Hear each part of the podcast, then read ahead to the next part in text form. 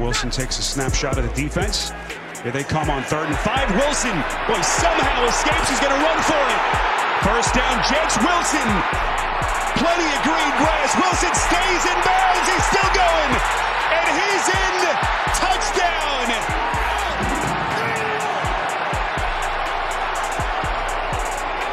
Zach Wilson pulling a magic trick. First signature play for Zach Wilson in his career so far with New York. Jacksonville brings a blitz. They should have had him. He ducks, he gets out of it, makes a good play, and then stays aggressive. Could have gone out of bounds right there. Decides to cut back, and what an awesome. Welcome, play. ladies and gentlemen, to episode number 49 of the Flight Deck Podcast. As always, it's your boy TK, joined by my guy, Mr. Matthew Freeze, Mr. Mark Brown in here with us. Uh, but hey, the show will go on, man. What's up, man? What's going on? Hope uh, hope everyone's holidays went well. We still got another one coming up. Big win over the weekend. Uh, I know some people weren't happy about it, but uh, that's why we're here. We're here to talk some sense into some people and uh, digest what happened this past Sunday. Oh yeah, yeah, very big win. And as you heard, leading up to the to you know us coming into this episode, a very big run, a fantastic run, man. It was it describe describe Zach's 52 yard TD run in one word I'll let you go first. Uh, historic. Um, and, and, I say that because that's the longest run by a Jets quarterback in, in their history. He also ran for 91 total yards on only four attempts, which was, I think, the highest average yardage per attempt for any quarterback, you know, rushing the ball in, in on that on that few attempts in uh, might be NFL history. I know I saw a stat about that, so I'm not entirely sure if that's accurate, but you, you can you can check. Everyone can check me on that, but no, I would say historic, longest, longest, best rushing performance by a Jets quarterback in history, and longest run. I agree. Um, for me, the word I would use is, and it's hyphenated, but eye opening. And the reason why I say that is because two things. One, he showed us really how how athletic he is, how tough he is, you know, where he slid out that pocket and turned on the Jets. But two, he he showed me, at least for me, dude got heart. And Zach from three weeks ago would have ran out of bounds. Like he's he's showing me like the maturation that he's changing, that he's he's growing into his own, and he's recognizing you know, the little things I got to do to help this team win. So I, I really love that run, man. It's fantastic. It, it, put energy into the crowd first and foremost. But if you actually go over and like look at the play development, all the guys, all the wide receivers are on the left side of the field. So he felt the pressure coming on, you know, obviously his front face side because he's a he's a righty, but he identified the fact that no one was open, no one was getting open because I mean let's be honest, wide receivers either drop the ball or they're having difficulty getting separation because our guys really, you know, our starters aren't out there. And then rolled out, you know, broke the tackle, rolled out and, and ran and made some people miss. I think the first guy that tried to get him, it might have been because he thought he was going to slide or get out of bounds, maybe. But that juke on uh, at the at the 10, 12 yard line was was something else. And you know, that's how you get your teammates to buy into you as as the you know a future quarterback is you make plays like that and you put it all on the line for your team. So overall, just an impressive run. And uh, yeah, I, I guess historic, eye opening are probably two of the best ways to describe it. Yeah. And, and, that's how you get the fans to buy into you. Because, like, we've seen so many people just look for reasons to hate this kid, to hate him, to hate on him, to, you know, do anything they can to not buy into the fact that he's our quarterback. He's a starting quarterback for the New York Jets now.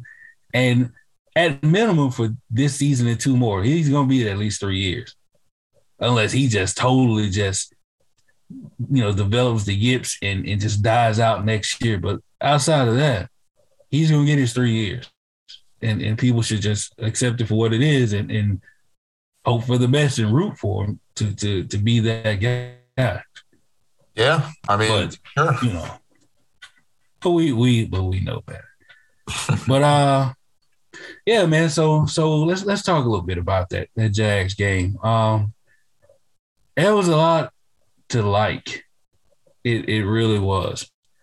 Um, We talked about Zach and, and his 90 something yards. We talked about you know, you know, running the ball. Like we we had ran the ball extremely well all year, but that game, you know, was was, was different. And it showed us what what can be. Like even if you take away Zach's 92 yards, we're still looking at uh 180. 180 yards. Yeah. Like it, it was it was a fantastic showing on the ground, man. Um and it, you couldn't help but wonder like how good it can be once we get that line at you know 100 percent because we did it with Van Roten and, and, and the the mullet out there, you know. So and, and I was totally worried for Zach's safety with, with those two all game. I was worried about Zach's safety from the start, but I mean, you know, when you rush for 273 yards, and like you said, you take away Zach's 91, 92 rushing yards, you're still up over 180. First of all, kudos to that offensive line for showing up. I understand that we had a bunch of people on the COVID IL. I understand we had a bunch of they had a bunch of people on the COVID, you know, IL with with everything going on, but it was just it was impressive that even our backups were able to step up and and, and step in and, and you know kind of I don't want to say take the ball out of Zach's hands because I, I, don't really think that that's the right way to, to, you know put it. But Michael Carter rushing for what 115, 112, something like that. It was well over 100. Yeah. yeah. So he, him running for that much is just it's impressive. The, the offensive line showed up, which makes me happy. Um, and, and I think one one you know under the radar thing that people need to understand is you, you, you, said it earlier. We all thought Zach might have got like the yips or you know something like that, uncomfortable in the pocket. It looked like Zach was standing tall in the pocket and delivering the ball where it had to be. Obviously, I know he had that. You know, I think it was the opening drive or the second drive. He had that pass that he thought. I think Denzel was the wide receiver was open, dropped interception. You know, it, it happens. We we've seen it. He no one's saying he's perfect. He didn't throw for for a crap ton of yardage or whatever. But you just saw him stand tall in the pocket, even when maybe he didn't have his A guys in there. But when you when you have that running game to fall back on, when you have a, a back like Michael Carter, where not only can you rely on him in the pass game, you can rely on I'm, I'm, sorry, rely on him in the run game, you can rely on him in the pass game, and you're missing all your guys. You get you're chugging out Vyncint Smith, Jeff Smith, you know Denzel Mims. I guess is, is a lost cause. It's it's impressive, and and the Jets. I think this was just this was such a team win, and the and the thing is is that people are going to try to detract from it and say, well, Zach didn't win it. Zach didn't. Zach made the plays that needed to be, you know, made, and he did exactly what he was asked to do, and he was just the beneficiary of a really good run game, and we saw it. We're all we were all. That's why we said at the at the top that there was plenty of good things to take away from this, and I just think the run game being as good as it is, obviously you can people are going to put a, an asterisk on it being the Jaguars, but overall, just an impressive performance from the Jets. Like. Uh- see, that's the thing, man. Like people say he didn't win it. He did. Like he was responsible for, for two of the three touchdowns that we scored.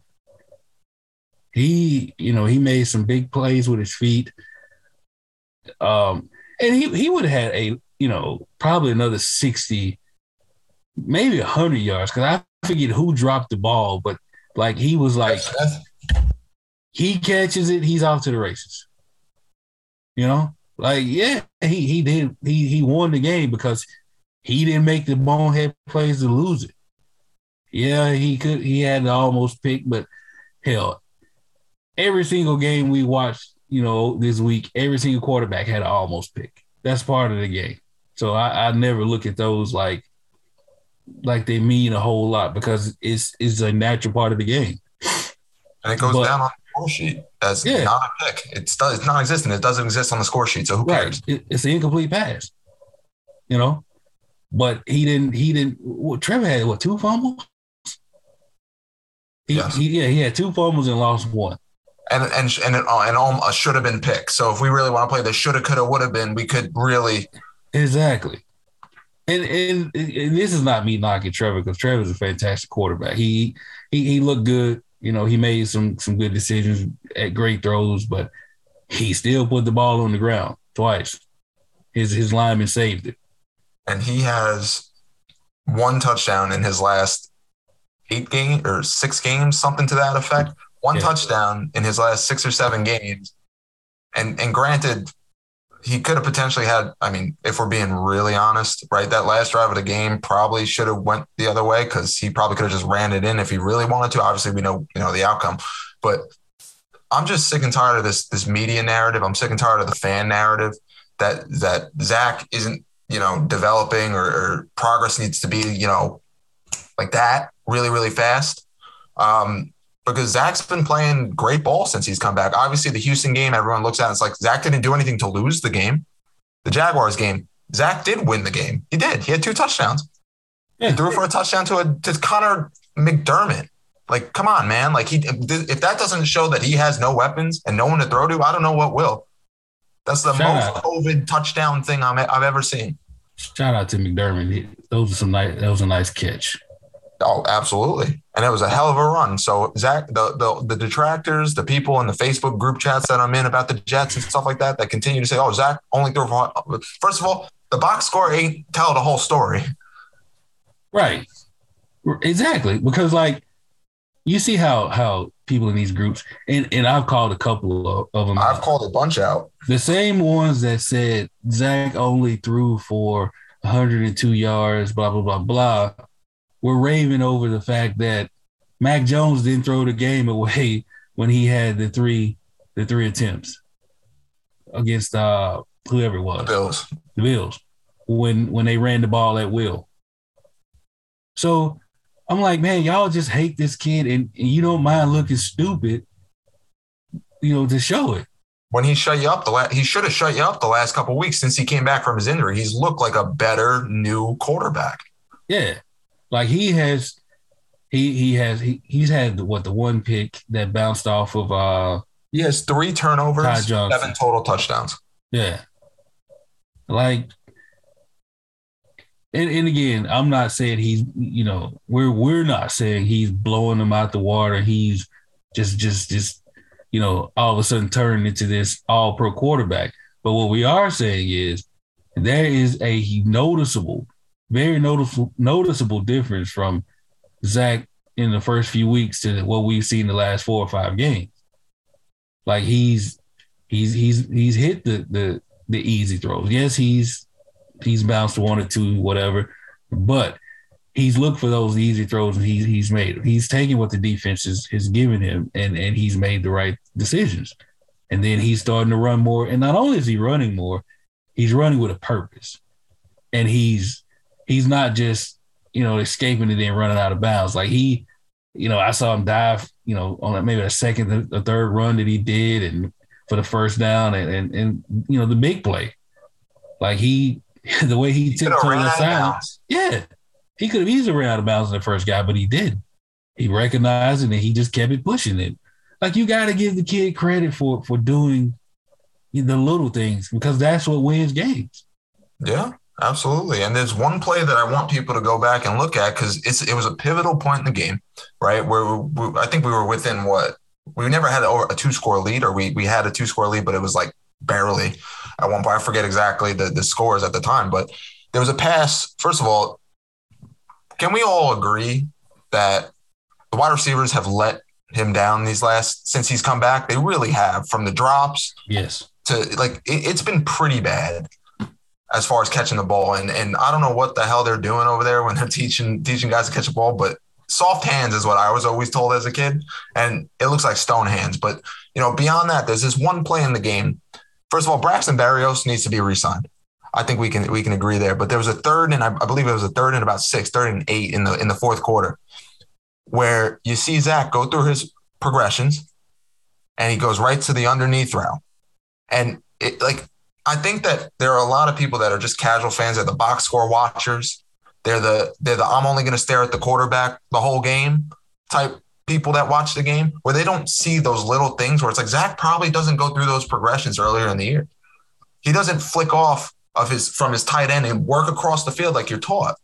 And some people don't understand that concept because they haven't learned about it or they just don't care enough to, to learn about it. But I, I was watching that play and I was just like, I, I remember saying to myself, I'm like, okay, well, that's progress because at least he's not getting the yips like Sam did, where it's like on like the slightest sense of pressure or, or pressure from you know the front of you know his face, he's bouncing, he's out, he's running out of the pocket, and then he's throwing across his body for another pick. Like Zach stood tall in the pocket and delivered a strike, which was we've been on him about these short passes, delivered a strike for a first down. And it's just like it's the little things that show you progress that people, the ordinary fan, might not see. And that's why we're here to tell him go back, go watch it, watch him work from left to right on on his breakdowns. I think Leger uh, Douzable did a did a nice little breakdown on, on on Twitter where you can go watch it, and he'll show you exactly what I'm talking about, and and you'll be able to see some progress there, which is something he didn't do in the Panthers game in the first week. Yeah. It's something he didn't do any other time. So let's, you know, give credit where credit's due. Stop being a detractor all the time. Take the win. I know everyone wants draft position, but it is what it is. And you know, Leger, Douzable, and, and Barton, all of them, they have been hard on, on the kid when when he's deserved it. You know, like, but they've also given him credit when he does stuff that's credit worthy. So shout out to them for for being, you know, real. Now, staying with that that Jaguars game, um, couple things that that bother me. Like the first one is, I hated they didn't take those easy field goals. I'm I'm I'm sorry, you always go for the points. You t- you take the points, especially if if you're gonna call a fake with with uh, Braden Mann running the ball.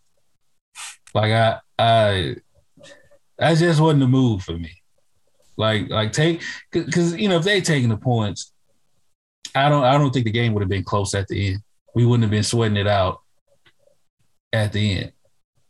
What what did, what did they go for? Four three times? They could have had three field goals. Yeah, they they left plenty of points on. I mean, honestly, if they didn't convert to McDermott, they would have had left. I think twelve points on the field. Yeah.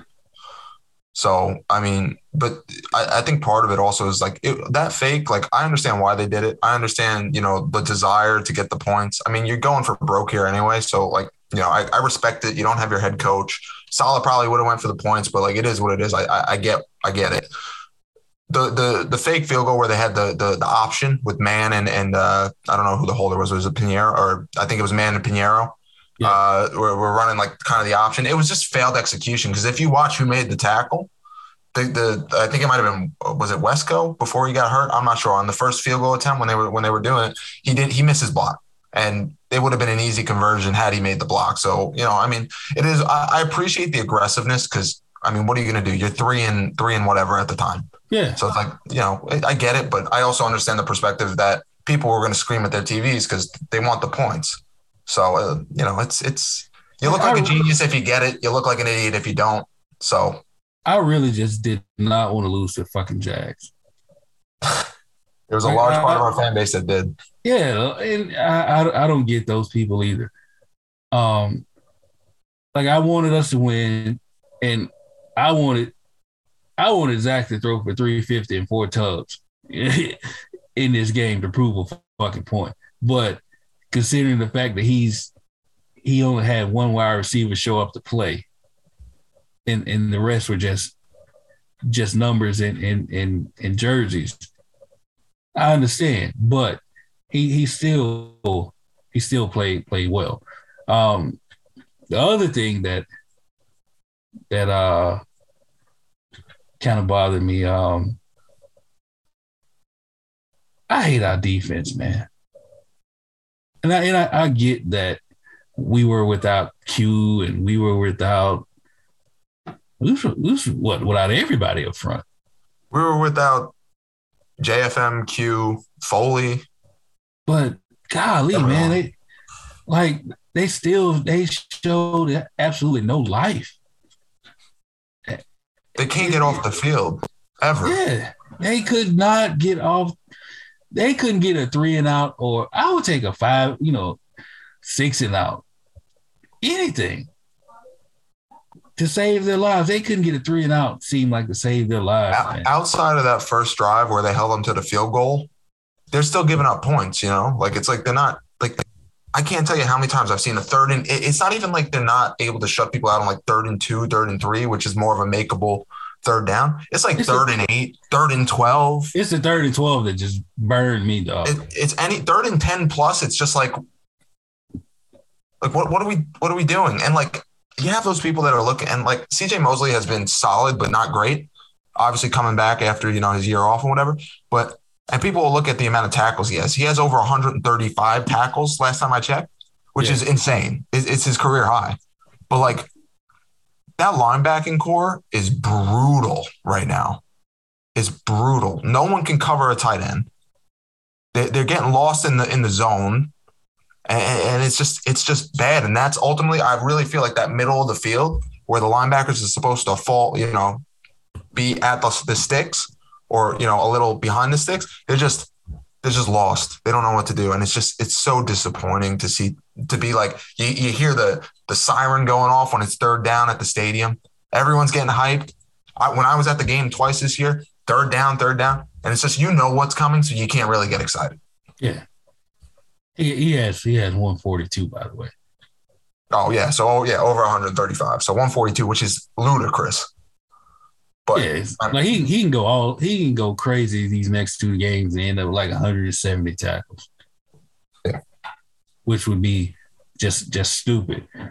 Uh but yeah, man. So like, you know, staying with that game and, and staying with defense, there was a a a, a bright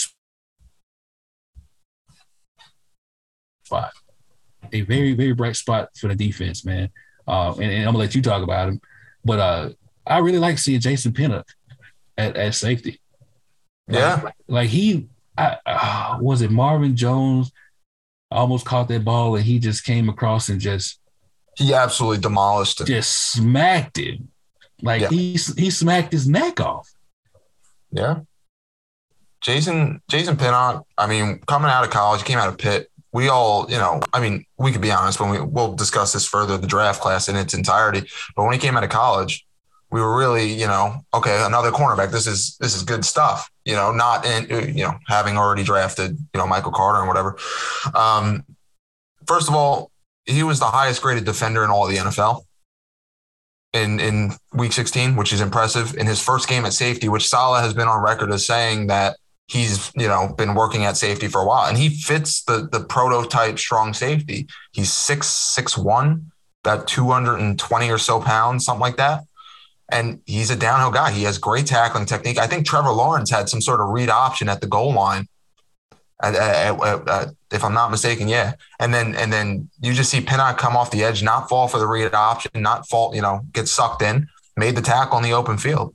So it's just like an impressive, impressive game. And it's just it's wonderful to see because when when when we discuss the draft class as a whole, we'll, we'll see that we have contribute like this is the draft class that you hope that you get if you're a team, where you get a bunch of contributors. And Jason Pinnock coming out saying, Hey, I'm gonna, you know, take, you know, make the most out of my opportunity and play the way he did and be one of the best run defenders in the NFL this week is just impressive. And on top of that, he did an interview today where interviewers were asking him how he feels at safety. First of all, he has the coverage skills to play cornerback. I don't want that to get lost in anything. Right.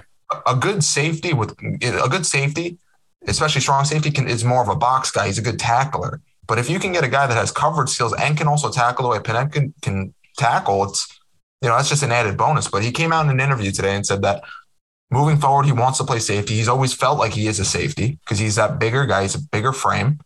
He feels like he should be playing safety. And going into the offseason, he wants them to tell him he's going to be playing safety because he wants to go into the offseason, focus on becoming the best safety he can be. Now, obviously, it's a small sample size, it's a one game sample size. But look, you know, looking forward the next two weeks, I'm sure he's going to be getting plenty of reps at safety. And going into the offseason, I don't see why you would even think about moving him back to corner. Because if you can, I mean, we were talking earlier, you know, a couple weeks ago about Michael Carter potentially moving back to safety if we can't get Marcus Maye back, right? Right. If you if you can fill potentially your strong safety role with a guy that you just drafted last week and just tell him, hey, go focus on your footwork, go focus on your coverage ability, your tackling, you know, whatever the hell, you know, they, they think that he needs to focus most on to be a, a productive NFL safety. And you can fill that just by moving a guy that you drafted last year. That's one less thing you got to worry about going into the offseason. It's one less thing. Yeah. Safety's a huge question mark for us. Huge. Both safeties. Right. Yeah, man, and, and he he he graded out very well in the run and in and in the pass game. Yep. And that's who- that's who uh put the the hit on on Trevor to make him fumble the ball. That first one that his uh, offensive lineman recovered For the And, touchdown, uh, yeah, it was on a two or three or whatever whatever it was. But yeah, that was that was Pinnock came in and, and put the wood on 6'6", 220 pound Trevor Lawrence like it was nothing.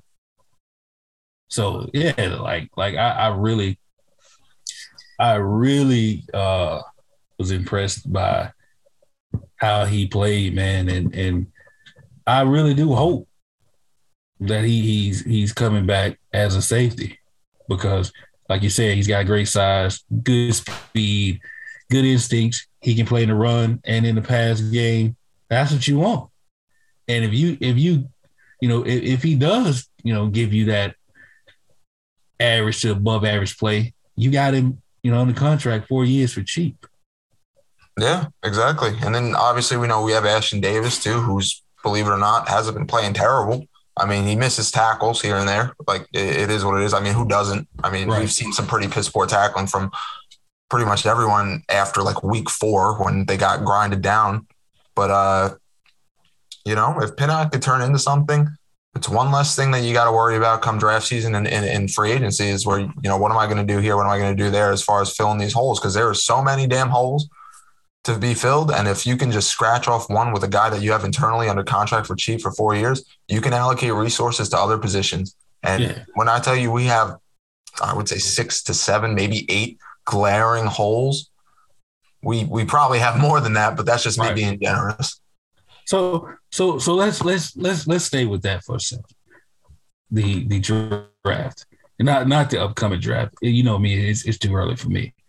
But talking about that 2021 draft draft class that you know we're, we're talking about Zach and we talked about Michael Carter uh, running back.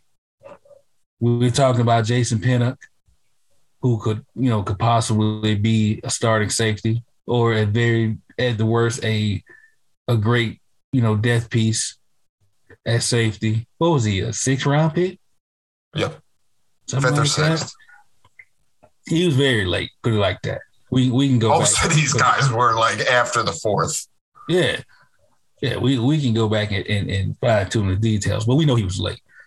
But uh, so you got you got guys those those three guys. Then you got Michael Carter the second, um, who who's played very well. You got Brandon Echols, who's who's the reigning uh, Defensive rookie of the week.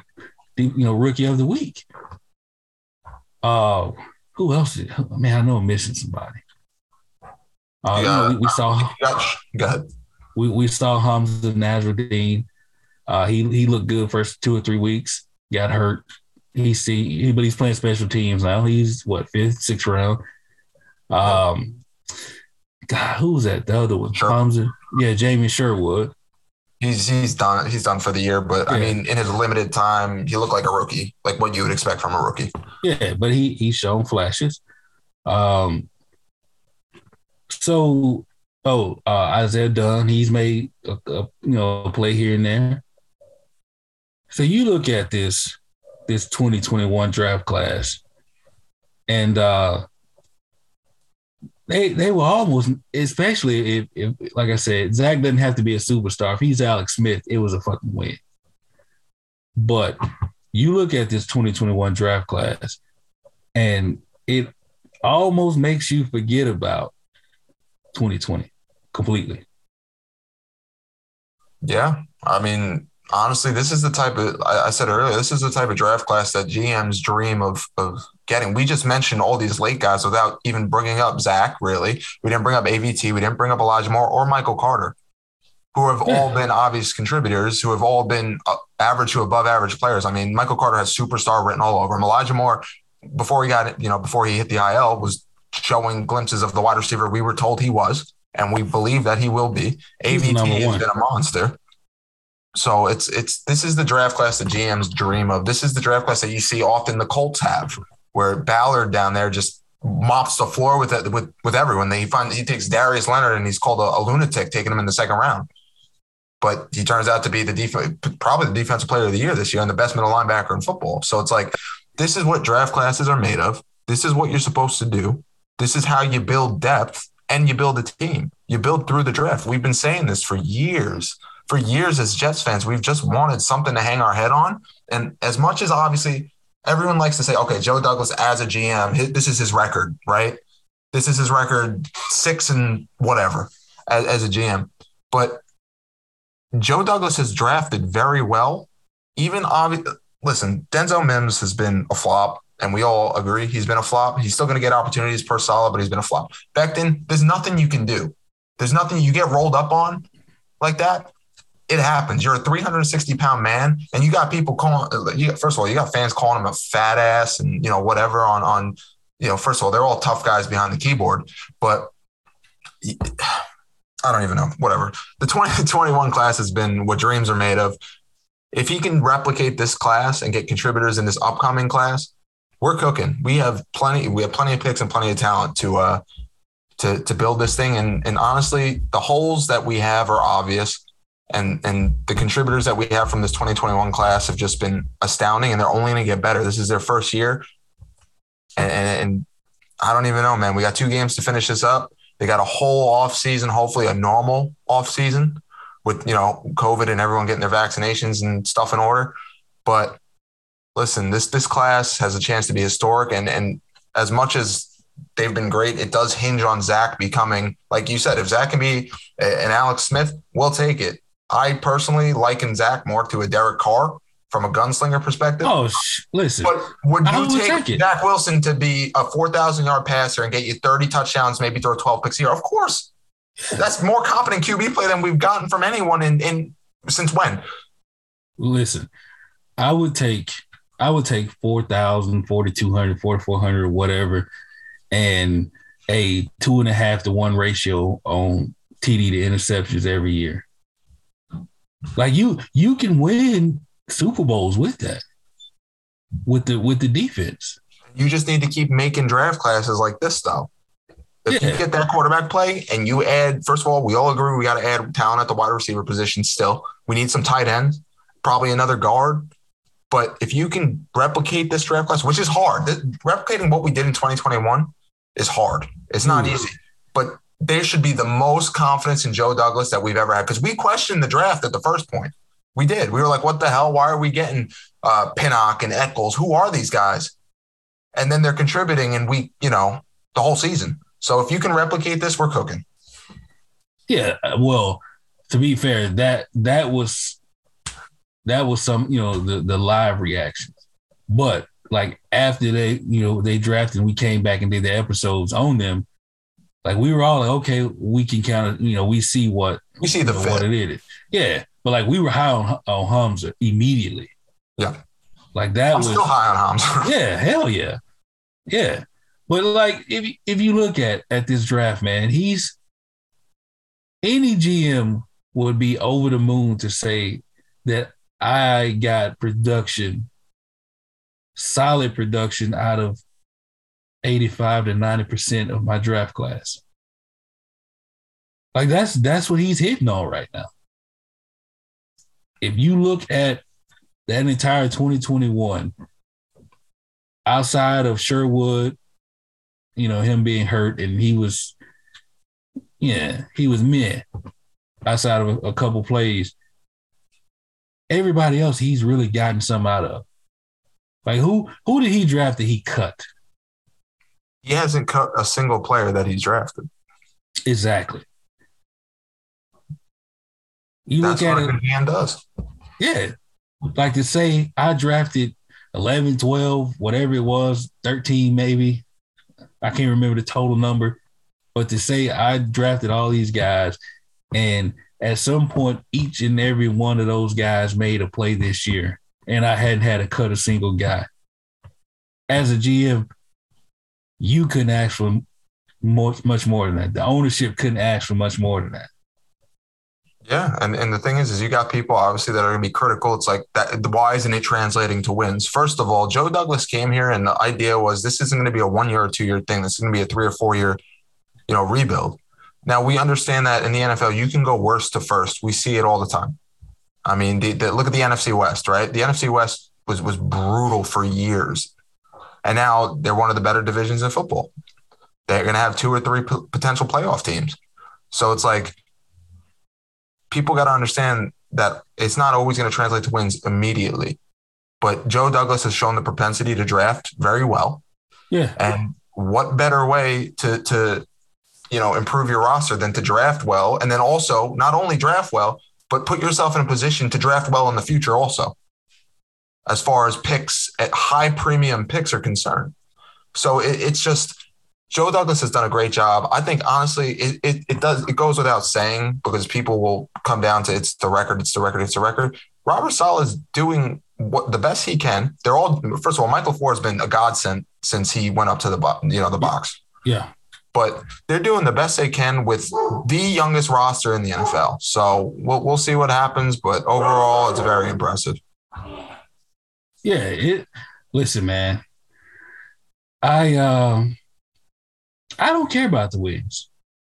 Like I, I love. Don't get me wrong. I'm not saying I don't want to see him win. I don't. I don't root for losses, but we all came into this. Anybody with with sense came into this season saying it's not about wins and losses per se. It's about growth. It's about production. It's about recognizing talent and and, and you know making sure that you take that talent and mold it and make it into something. And I, I think that's what you know we are seeing. Like I I, I have uh, I have a lot of confidence in the people that he drafted this year going into next year. Like Zach looks like he's going to be a good a good player, good at, who can turn it into something great. I'm not going to put the greatness on him like a lot of people try to do, but I do see uh I see Michael Carter becoming a hell of a running back. Oh, without a doubt. Like you know, you put that you, you showed me the uh you know he was the highest grade second highest graded rookie rusher this week uh only behind is his partner at at, at UNC Monte. Oh no no no he was number one. No no he was number one 79.3 yeah. I believe was his grade yeah. something like that. 70, 79.9 I just pulled it up. He was number one. So you got that with him and then uh in the whole whole league out of all the running backs in the league who's eligible, he has the third highest percent of forced missed tackles out of the whole league. So you got a guy who can who runs hard, he can run inside the tackles, run outside. You got a guy who can catch the ball, who's shifty, who's who has strength, and as he's shown, he will make you miss him. He he runs hard and, and causes missed tackles. He can catch. He goes in this offseason and works on his blocking. He's going to be a, a tough three down back. You got him in the fourth round. Yeah. I, you got Elijah Moore, like you said. He looks. He's he started to look every every bit as advertised that that you know Odell and you know uh, uh, AJ Brown and all of them. We're, we're, talking about, you know, when we got him, you got a special one. He he's looking the part. AVT, you see what he's doing. Okay. Micah Carter the second. He like a Marsman. The Mars been saying this for a, a while now. AV uh AVT. Michael Carter the second looks like he would be the best slot cornerback in, in the National Football League what was he? Fifth? Yeah. So you got you have a a stud running back, a stud wide receiver, a stud left guard, a good quarterback, a stud uh, slot corner who could possibly play safety. Um, you have guys like Pinnock and and oh, and you got a, a starting quality cornerback in Echols, sixth round out of Kentucky. Who's all and they're all getting these valuable, valuable, valuable reps. They're getting to, you know, learn it from their mistakes on the field this year. In a in, you know, in a develop developmental year. I'm telling you, man, I, I have great confidence in in all those guys coming into next season.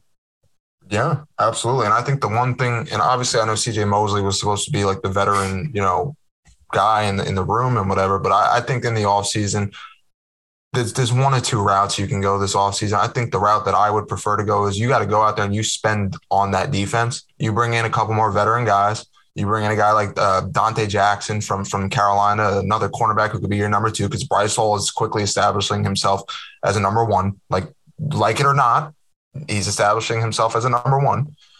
You bring in another cornerback. You potentially re-sign Marcus Maye. Maybe bring back Lamarcus Joyner on a one year. See if Pinnock can make that transition. You got Ashtyn Davis.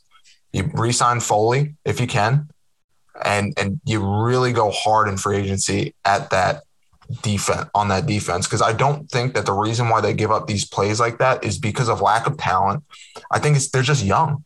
They're very young. It's hard when you're when your average age is 22, 23 years old.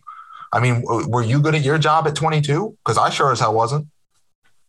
No. So, you know, it, it, it's tough, and people forget that the NFL, as much as yeah, they get paid a lot of money to be good at their job, and I and I get that. But when your average age is 23 years old, Bryce Hall was a fifth round pick. So he ain't getting paid as much as, you know, these top guys are.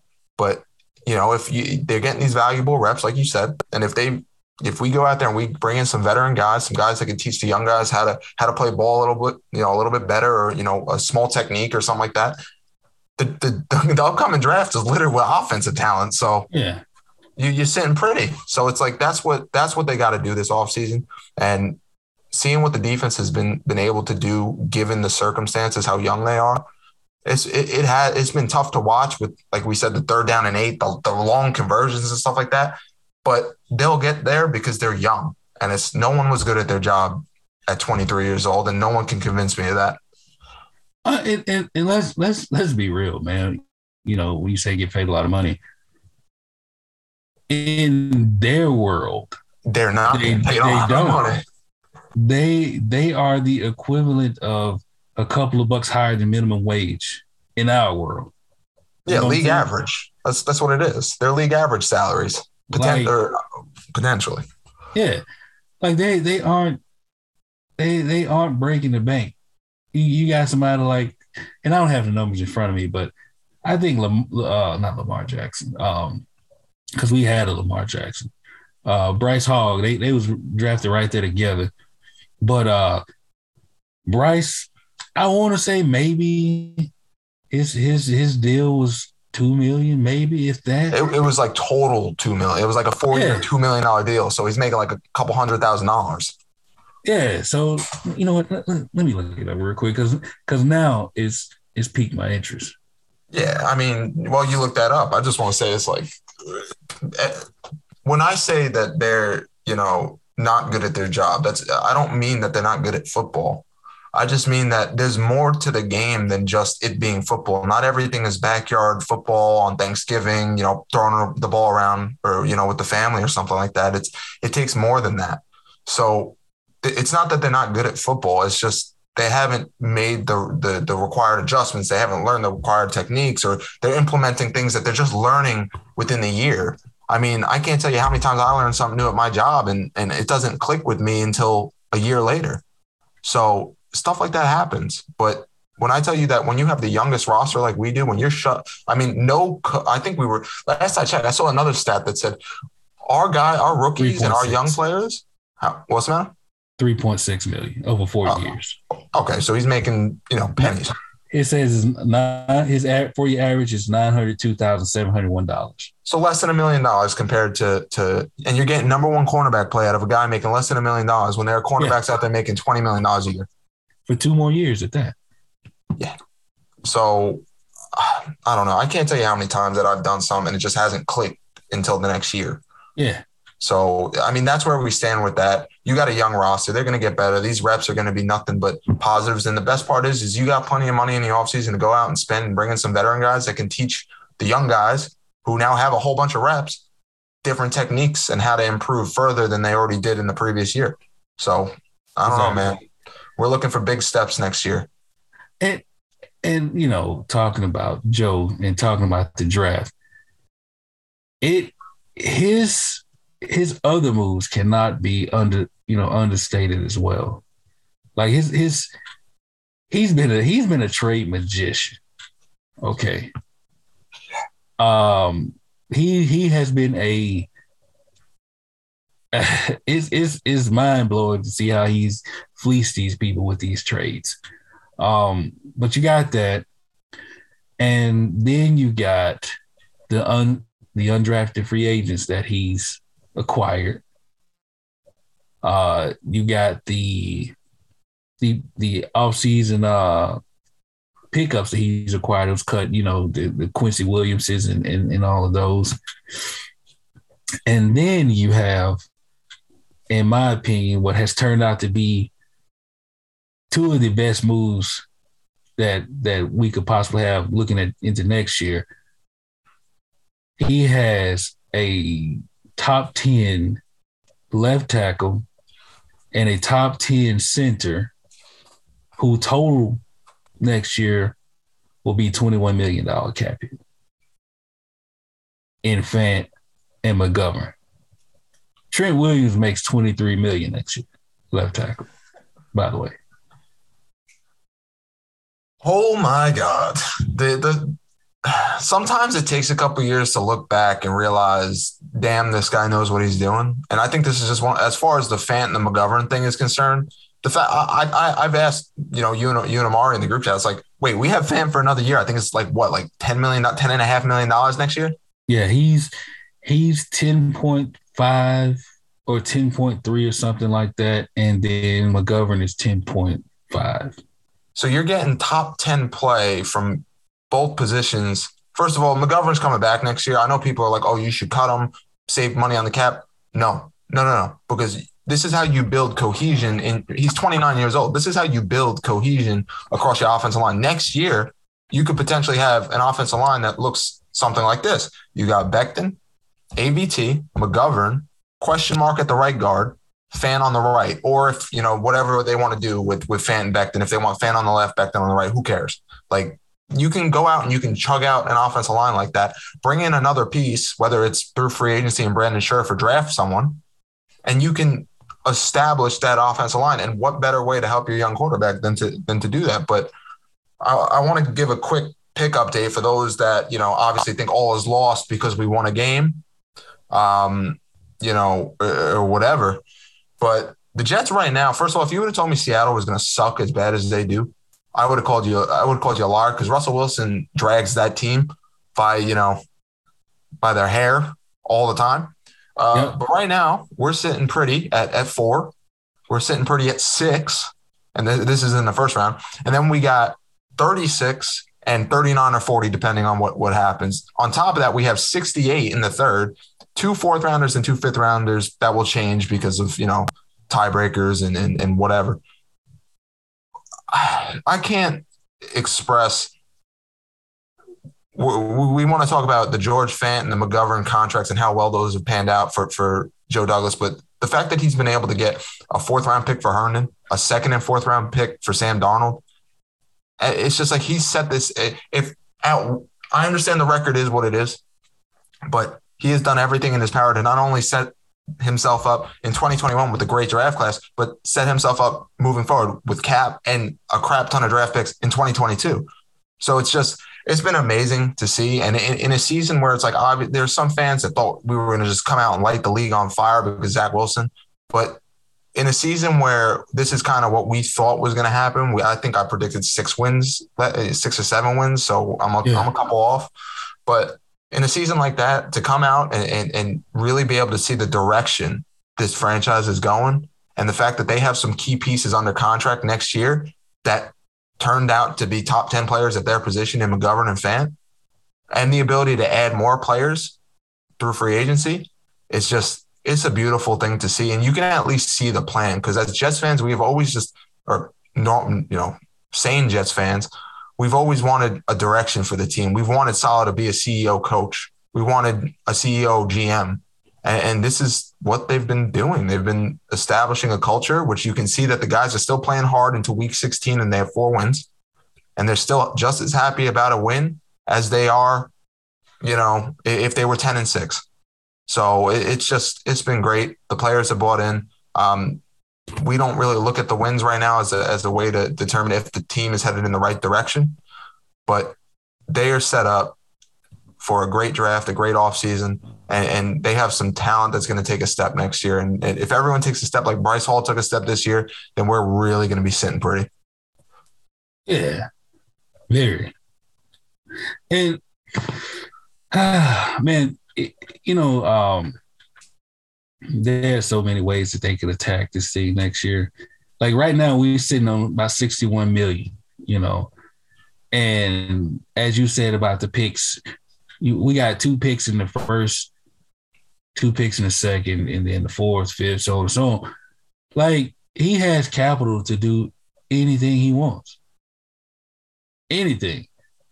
And I, I honestly expect uh, huge steps from this team next year because of the valuable reps that these young guys are getting. And, you know, a lot of people say nobody wants to come here. I, I think that's changing. I think I disagree also. Like, you, you know, you had Carl Lawson, who who will be back next year, by the way. As good as a um, first round pick coming. As know. good as a first round pick coming back. He talked about why he came. Like solid, he he came for solid. He said it. Uh, 98, number 98. He's played uh Sheldon Rankins. He's back next year too. Yeah, he said it. Like you got these guys who who's who's saying this like this, and it's, it's not a fluke. You know what I'm saying? And I, I think, and that's why I, I really want Zach to finish strong, and why I really want us to win these last two games, or at the very least, look very competent and look like a decent team because other guys will see that, oh, I can help them and get paid. Yeah. And and that's all we can ask for is that I do agree. I wholeheartedly agree because I think that when players sign places, sometimes yeah, it is because they want to win. Other times it's because the culture is good and they see what they're trying to build. And I think any any casual fan, isn't it doesn't have to be a Jets fan. Anyone can look at this team and say, okay, there's direction there. The quarterback's been getting better the last couple weeks since he's come back from the injury. There's direction there. They're just they're missing, you know, a bunch of pieces, but I want to be a part of that. And to your point about Lawson, Lawson coming back is is gonna hinge or uh, have a lot of effect on what we do in the draft because he's an edge guy, and right. this draft class has two premier, three, four, maybe five premier edge guys. So I mean, I'll leave that for another day. But him coming back is as good as that fills one of the eight holes that I that I thought we had for next year. So that's one less. So you already have funds allocated to him, so you can allocate other funds to other players. And like I said earlier, go out there, buy, bring back uh, Lamarcus Joyner, bring back Marcus Maye if you can on a cheap deal, bring back Foley, and then go out there sign you know a guy like the uh, Donte Jackson and, and stuff like that, and, and build that defense with the funds you got, and allocate the rest of your resources to the offense and do what other teams do when they have a quarterback on a rookie deal. Bring in a billion weapons because we're, we're seeing it right now, right? We see it with the Cardinals. They have a billion weapons, and Kyler Murray's on a rookie contract. Yeah. So you see the direction that this team's headed. You see, other players for sure see the direction. The players love Saleh. I think Saleh has been been everything that I thought he was going to be. I didn't. None of us thought we were going to be a, a playoff team this year. It would have been nice, but no one thought it was going to be a thing. But you can see the direction and even the way he speaks about his players and the players speak about him, you see that there's there's a culture being established and there's a direction for the team. And I think that as Jets fans, that's all we've wanted for years. That and a Super Bowl, but you know what? One thing's come before, you know, culture and and and establishing that comes before Super Bowl. Yeah, I totally agree. Now, you know, you you you you just said about about um, Carl Lawson coming back next year. The other person that I'm interested in how he's coming back next year is Mekhi Becton. He's he's officially done for the year. Um, a lot of speculation about his weight, his work ethic, blah blah blah blah. Um, but yeah, man, I, I'm really hoping that he comes back next year and, and he's 100% healthy. He's in, in, in shape and he's ready to go.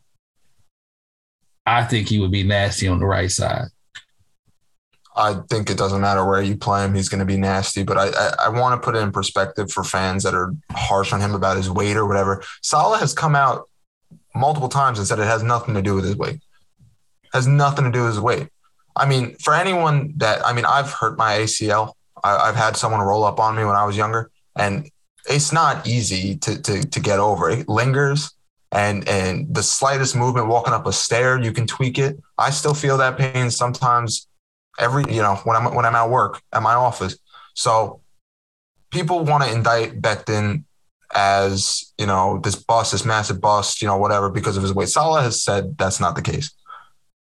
You can't blame him for getting rolled up. I mean, go go back and watch the replay, and then have a family member do exactly what happened. You know, have have a three if you have a three hundred and something pound family member, have them roll up on the back of your leg have them do it. Because if you're 100 pounds, imagine what a 300 pound man that has to walk on those legs every day has to go through when they get rolled up like that, and then the, the recovery.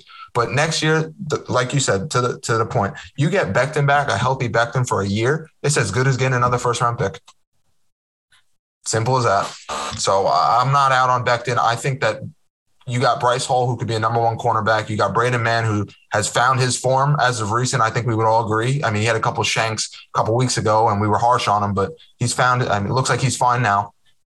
If Becton comes back next year, whether it's on the left or the right side, and he plays exactly how he played for the 13 games of his rookie season, you won't hear a complaint about me from that 2020 draft class. As much as I wish Denzel Mims panned out, you won't hear a complaint from me because a franchise left tackle, or in this case, right tackle, if that's what he ends up playing, whichever one, to me, is is what this team needs, and it, it, it's of utmost importance. I agree, and I'm I'm not all the way out on Mims. He hasn't helped himself. Um, I'm not either, unfortunately. But like I would I would love for him to, to come back and uh well go into the off season and really work on everything. Work on, you know, his his route running, work on his playbook retention, work on, you know, all Where he lines up. Yeah. Like I would love him to do all of that. And if he can come back and give us Tyler Boyd, that would be massive. Like if if if he comes back and gives us Tyler Boyd, and and I'm I'm talking about, let's just say 2020 Tyler Boyd. Not, yeah, I was gonna say not 2021 because uh, that wide receiver corps over there is just lighting it up. Well, you know what? I'll take 2021. 2021 Tyler Boyd. Tyler Boyd from this year, who has 63 receptions, 800 yards, and four touchdowns. Oh, he's on the low end of the, the totem pole over there between him, Higgins and uh, Chase, right? Yeah.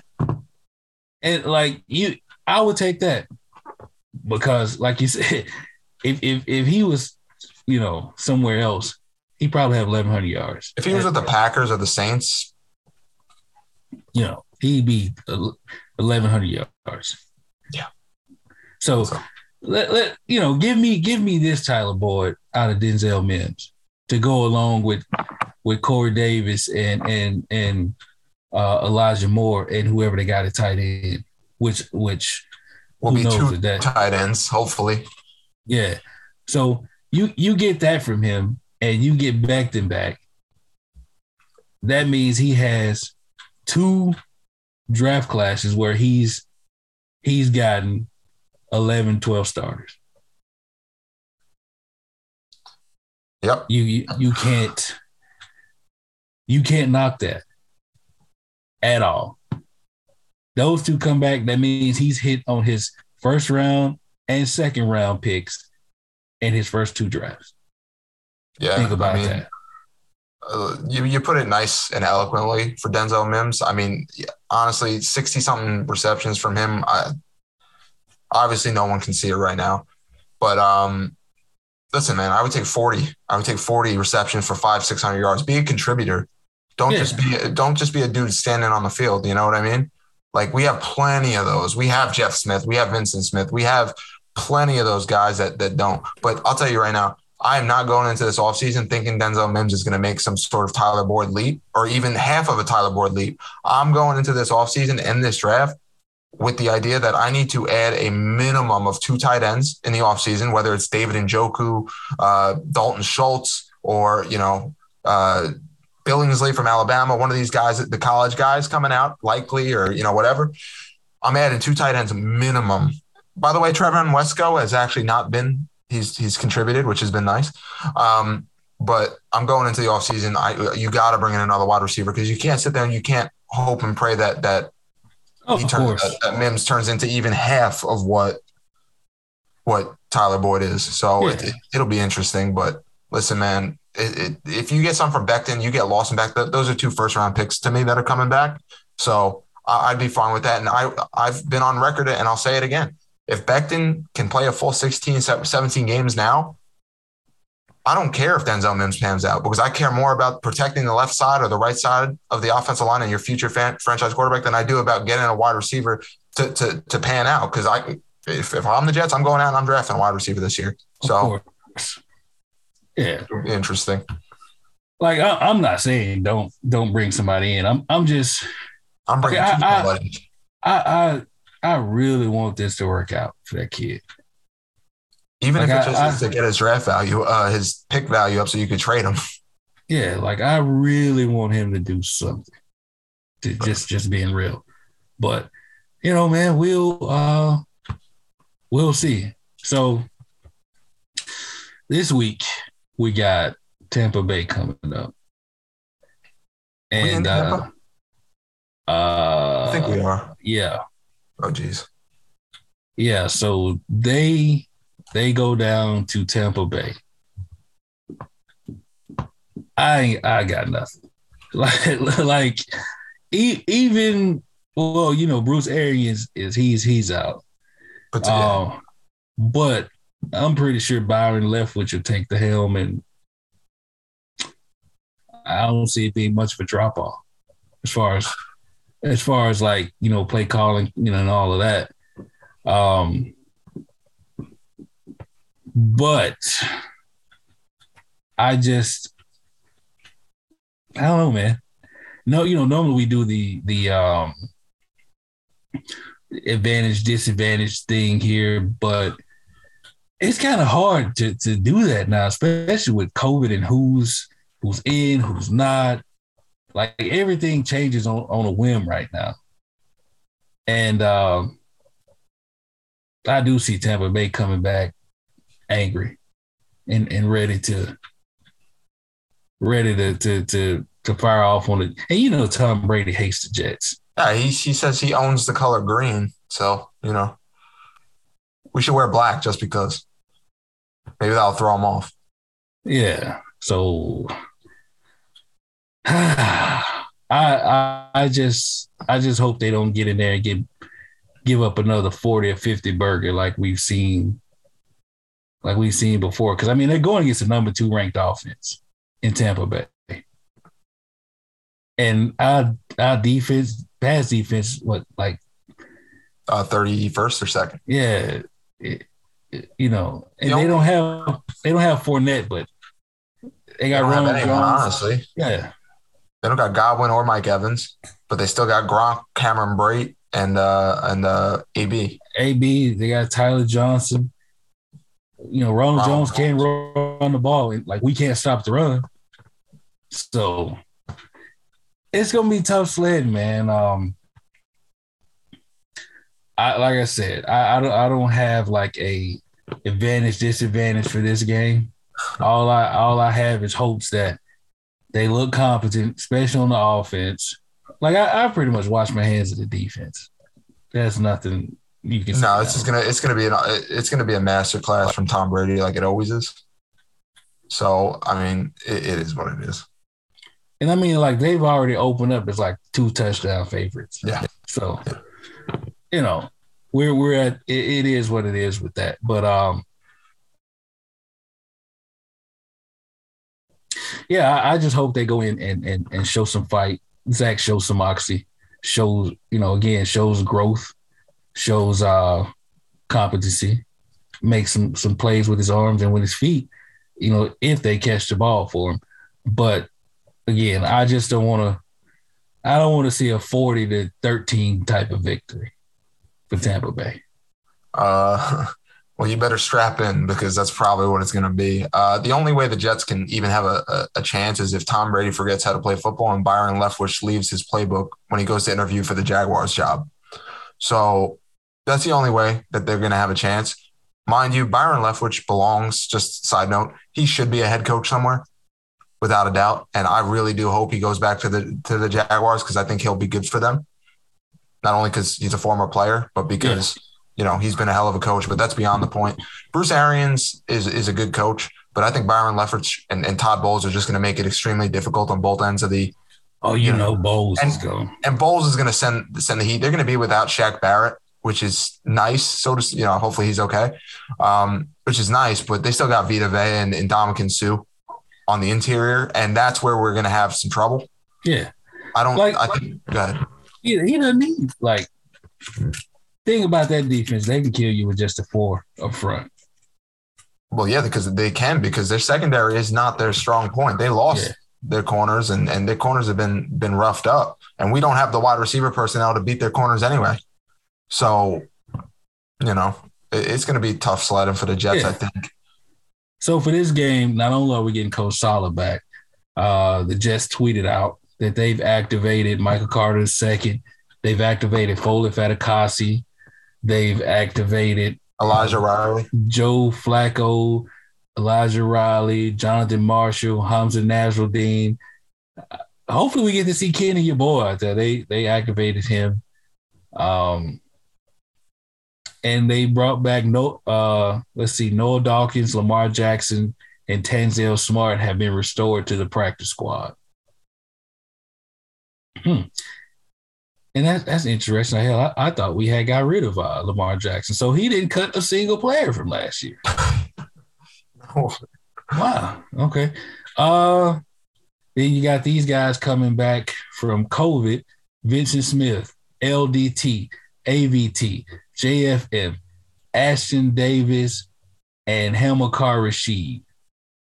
Hopefully they'll come back this week, but they came back from COVID. So some uh some reinforcements, none of which moved the needle for me, unless I hear Elijah Moore somehow is is cleared to go. Which Well, still fighting for his. his uh, he's probably going to be questionable until the day the day before, until Saturday. I'm sure we'll have an idea.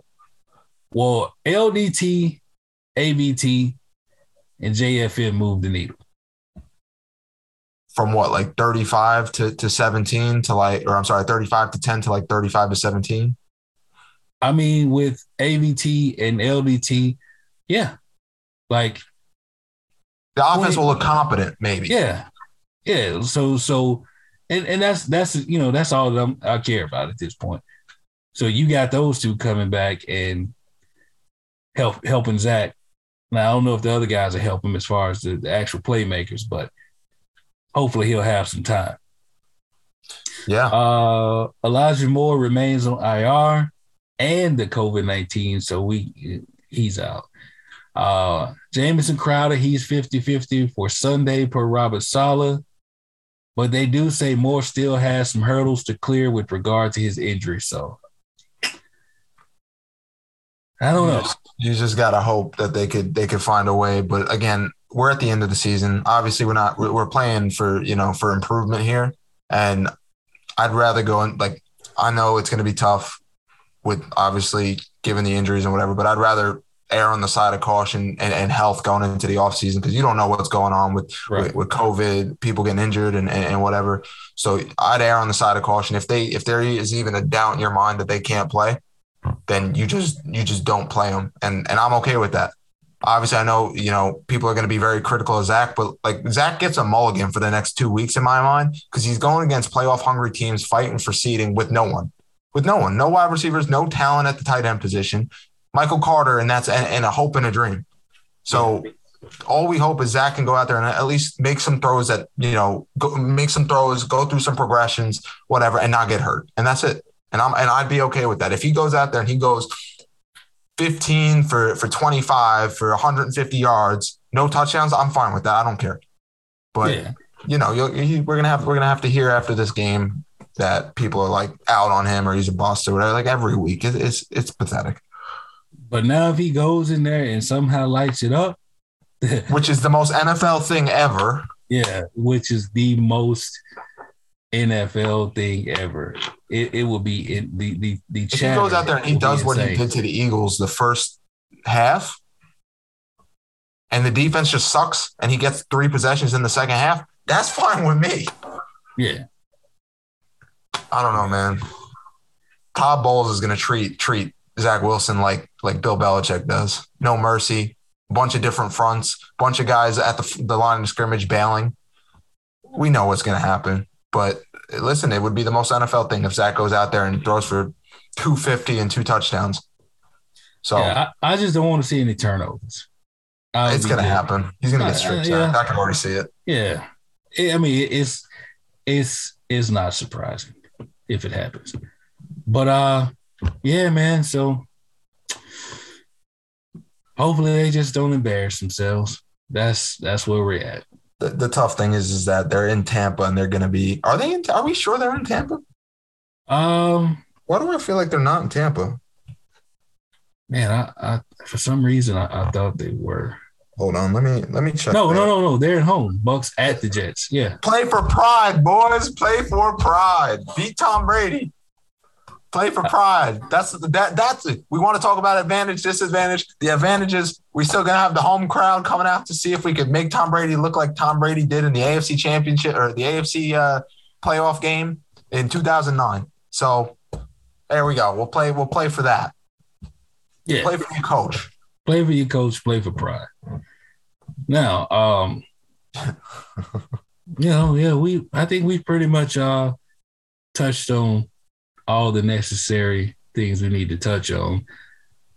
Jets wise, you got anything you want to add to this conversation?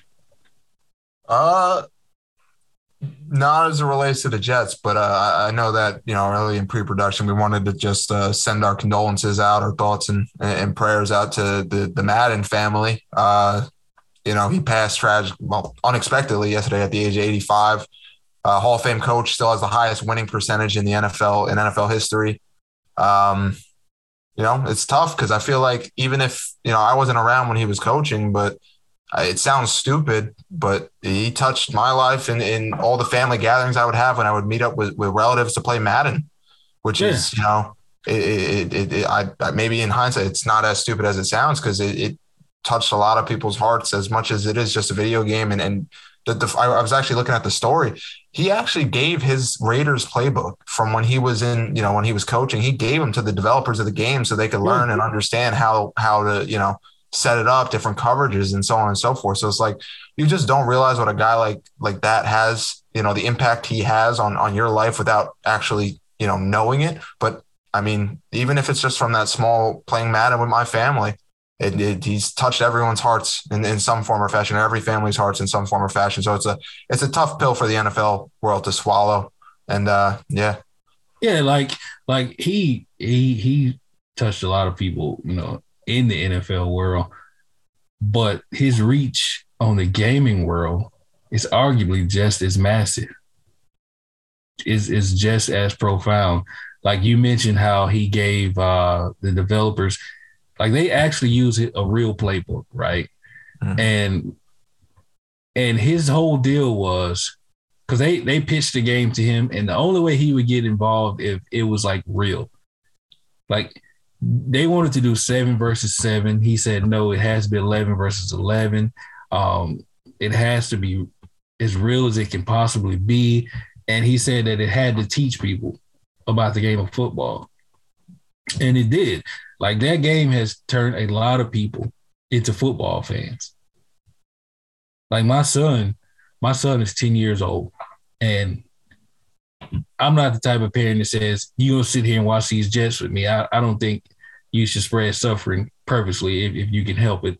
But he he jumped on Madden probably for the first time maybe three three months ago and he did he did the the auto pick the teams, and he ended up with the Cleveland Browns. And now he he loves Denzel Ward and he loves uh Myles, Myles Garrett. Garrett. Yeah. You know, those are his guys. So now he like wants to watch the Cleveland Browns. Now I hope he doesn't become a fan because it's the damn Browns. But you know, I'm not mad at his choice of favorite players. So, and it's it's because of Madden. And a lot of a lot of kids learn the game of football through Madden. A lot of people learn the terminologies: cover two, cover three, cover four. Uh, you know, learn the difference between three, four, four, three, and what a spy is, and and and all of that, thanks to a video game that John Madden insisted be real and insisted teach people. So again, condolences to the Madden family, his friends, his his former players, his teams, the entire NFL nation, the entire gaming nation. We we we lost a real one. I can still hear him saying boom. Boom. you know. So yeah. R.I.P. John Madden. Yeah. Yeah, R.I.P. John Madden. So uh yeah, man. So I, I guess that's that's pretty much it for us this week. Um, shout out to our boy Omari. He, he got family and moving and all of those types of things going on. Congrats to him. Uh, and I didn't say it at the top of the show, but Merry, belated Merry Christmas to everybody and An early Happy New Year. and an early Happy New Year. Uh, be safe. Don't go the JPP way. And don't drink and drive, Yeah. please. practice safety in fireworks and alcohol. So, on behalf of myself, Mr. Matthew Freeze, and our Mr. Compadre, Mr. Mari Brown, the entire Flight Deck podcast crew, thank you guys for tuning in. We appreciate the like, shares, and follows, and we look forward to talking to you guys next week. Again, Happy New Year, and let's go, Jets.